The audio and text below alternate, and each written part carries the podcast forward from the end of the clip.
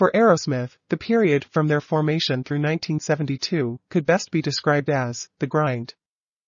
Joey Kramer knew the group faced challenges when he succinctly told the Boston Herald in 1973, there are bands that are really terrible that are making a million dollars. There are bands that are really good that are making no money. It's all a matter of chance. No matter how good you are, you have to be lucky to a certain extent. So, let's travel back through time to the genesis of the band. Clones of the Stones, or heirs apparent to Jim Morrison or a neo-Dead End Kids. It ultimately matters not a damn, a half century of music stands as solid testament to a Boston group that became America's band. In popular culture, the Dead End Kids were a group of menacing New York City street kids. Punks, in other words, though that term would be appropriated for a style of music that had emerged from the garages of disaffected youths in the late 60s. Early acts wearing the label, willingly or not, included the MC5 and Iggy and the Stooges, with the latter particularly having taken inspiration from the Stones but transformed it to the point of being nearly unrecognizable, apart from a few unfortunate physical analogues. Where the nihilism of the Velvet Underground broke from direct connections with the Warholian art scene, the emerging glitter movement of the early 70s was firmly rooted in style, performance, and attitude not always translating into quality. Aerosmith's goals were simple, to get off playing music and to get people off to their playing. Though Joe Perry also wanted to play loud, pushing the levels until he could see the sonic waves, much to the chagrin of Steven Tyler. The battles were present from the beginning, and conflict and tension fueled Aerosmith to the heights of stardom and popularity while slowly poisoning the band's very soul. At the time Aerosmith were signed to Columbia by Clive Davis in 1972, few outside of a regional diehard following would have known anything about them, or much less cared. They were barely a Boston band either, the genre of the sort of music represented was dominated by the Rolling Stones, who had then recently released Exile on Main Street, the zenith of a string of highly acclaimed albums. While response was more mixed after the heights of Sticky Fingers, Let It Bleed, and Beggars Banquet, the band was firmly entrenched in mega-stardom, rivaled only by the likes of The Who and Led Zeppelin. Had the members of Aerosmith paid more attention to that album, and its successors, then they might have taken warning and had a vastly different history. Regardless, the individual influences of the band members contributed to the whole, and out of that conglomeration, something special was born.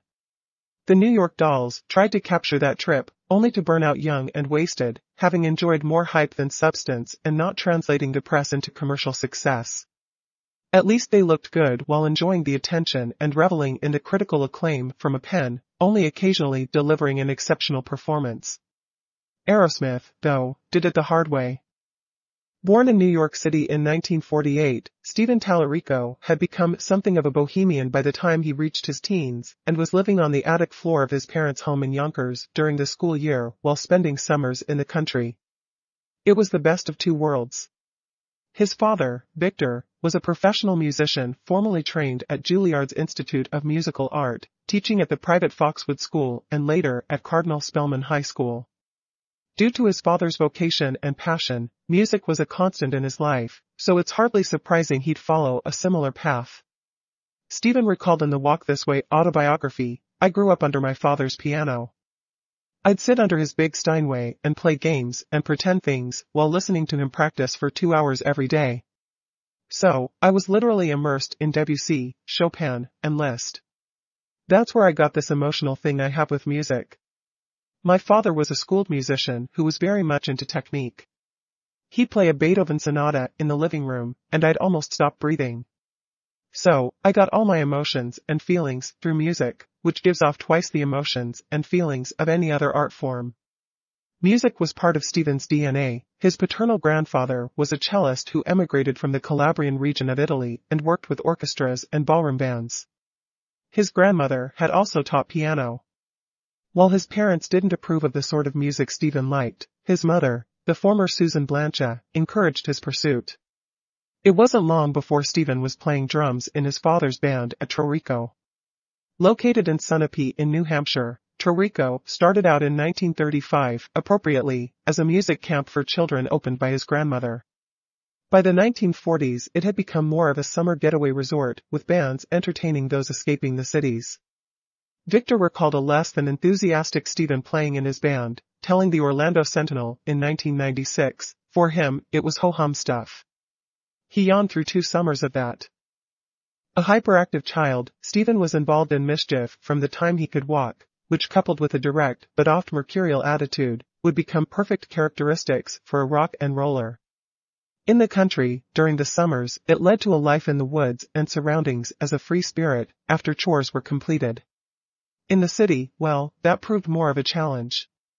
His father had already tried, unsuccessfully, to teach him piano properly, and it took the drumming records of Sandy Nelson to really capture Stephen's attention. He was hooked and Let There Be Drums could almost be a theme for Stephen's Green Mountain Boys.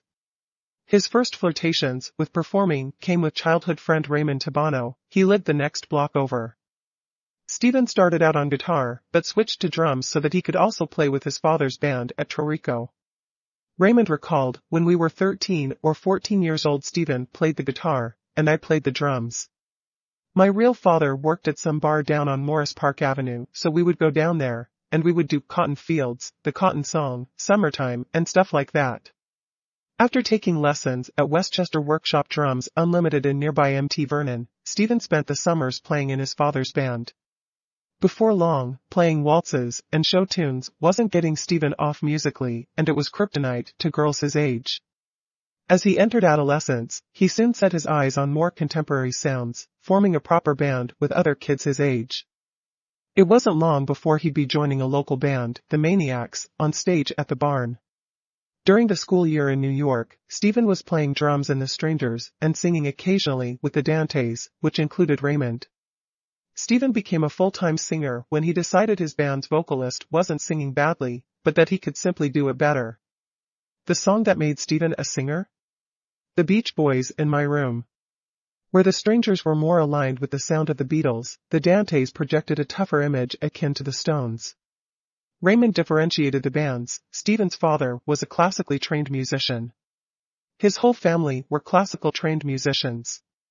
So, Stephen had a leg up on us. One of the guys in his band, Don Solomon, his partner, was also a gifted pianist and a great singer. They were really good and played more sophisticated music. We played them, the Rolling Stones, and the Pretty Things, that kind of music. It wasn't too difficult to play, three or four chord songs with a lot of backbeat and a little guitar work. While at Roosevelt, Stephen had been drumming in The Strangers, but wanted to focus on singing. When he saw drummer Barry Shapiro at a talent show, he immediately recruited him for the band, playing their first show, at least with Barry, opening for the Byrds at the Westchester County Center on March 26, 1966. They were planning, at the time, to record their new song, But I Don't Care. As a review in the Yonkers Herald-Statesman noted, lead singer Steve Tallarico came on like Mick Jagger of the Stones, bottom lip hanging, tambourine slapping against thigh.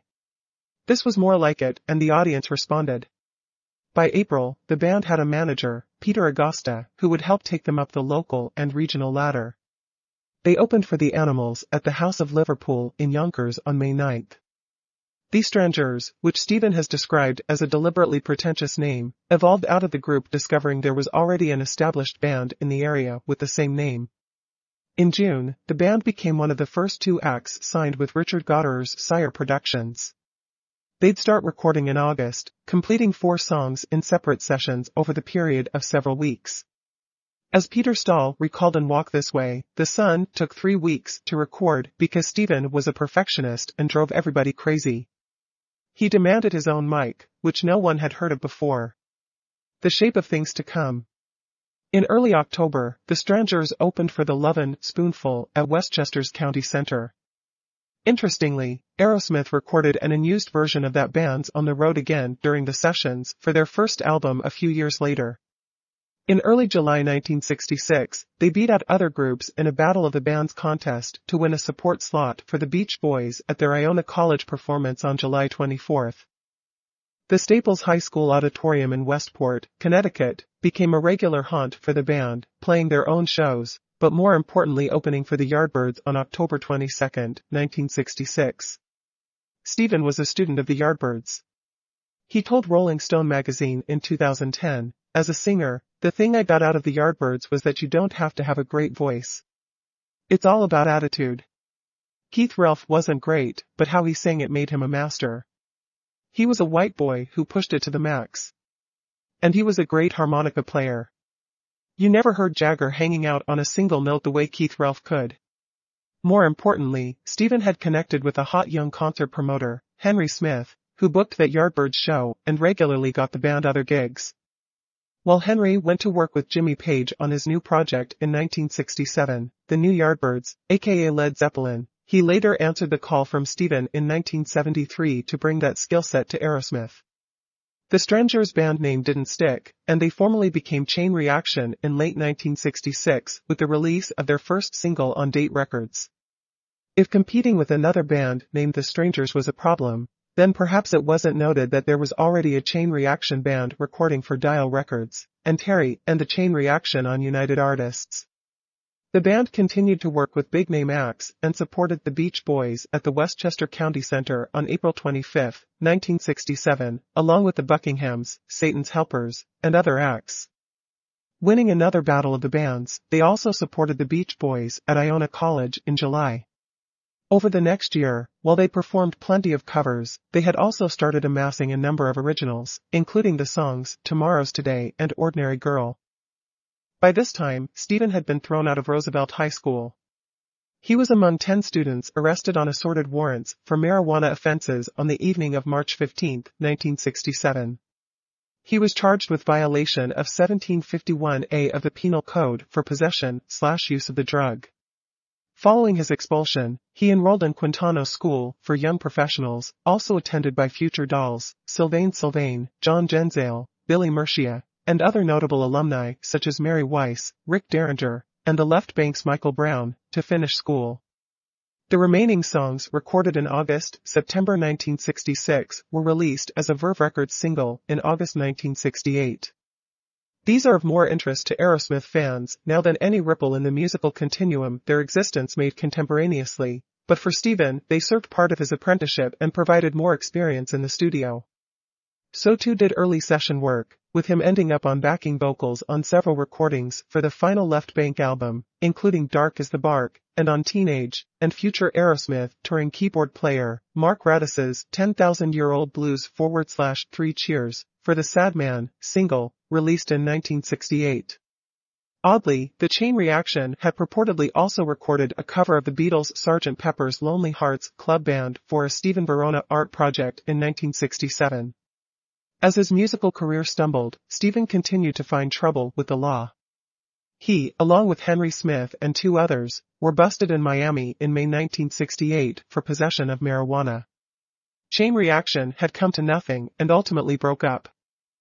With Chain Reaction in the past, all that Stephen was left with was having had a taste of the next level. A very light taste of success, sharing the stage with some of the real stars of the day, and a couple of 45s in the Anchorage jukebox back in Sunapee. It was little more than a tantalizing tease and not enough. Steven knew the destination he wanted to reach, but had trouble for the next few years trying to find the right pieces in the cosmic musical jigsaw puzzle. He became brutal at changing those pieces during his quest. Chain Reaction's keyboard player, and Steven's songwriting partner, Don Solomon, was the only holdover for Steven's next couple of bands. One of these, another link in the proverbial chain, was appropriately named The Chain. This band included another of Steven and Don's friends from Yonkers, Frankie Ray. The band was performing at the barn as late as August 1, 1969, before splitting up. Steven, close to giving up on his dream, made another attempt at making it on his own, poaching the exquisitely talented Eddie Kistler on piano and vocals and Peter Bover on bass from another band for a new group, Fox Chase. Both had been members of the Nickel Misery, formerly the Sprites, along with Don. Stephen had been making the rounds of the regional club scene scouting talent and certainly invested time and effort in his selective musical pillaging.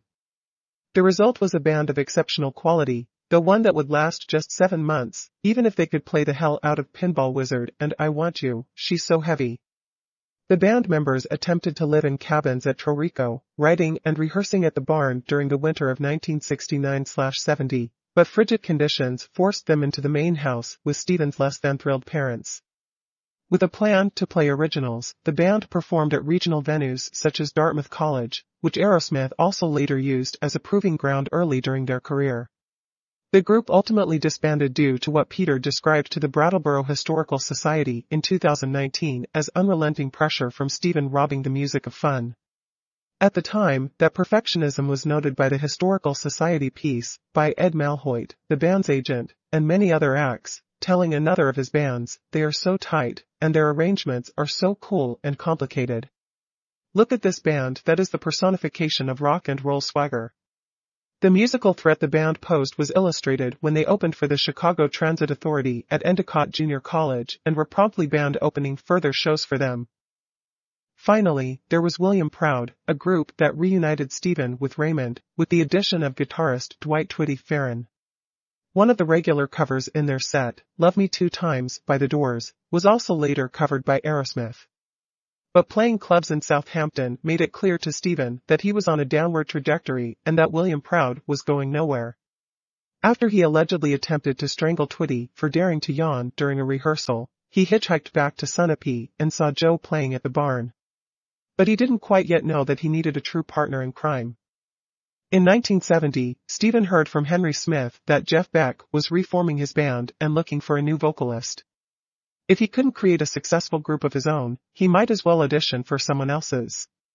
Steven recruited several local musicians to help him cut a rough demo of the Beatles' I'm Down to submit for consideration. Those musicians were Tom Hamilton, David Pudge Scott, and Joe Perry. In an interview with Guitar World magazine in 1997, Joe recalled, he, Steven, asked me and Tom to play on I'm Down for a demo, so he could send a vocal to Jeff. We were in a club, and they ran a little Wollensak tape recorder.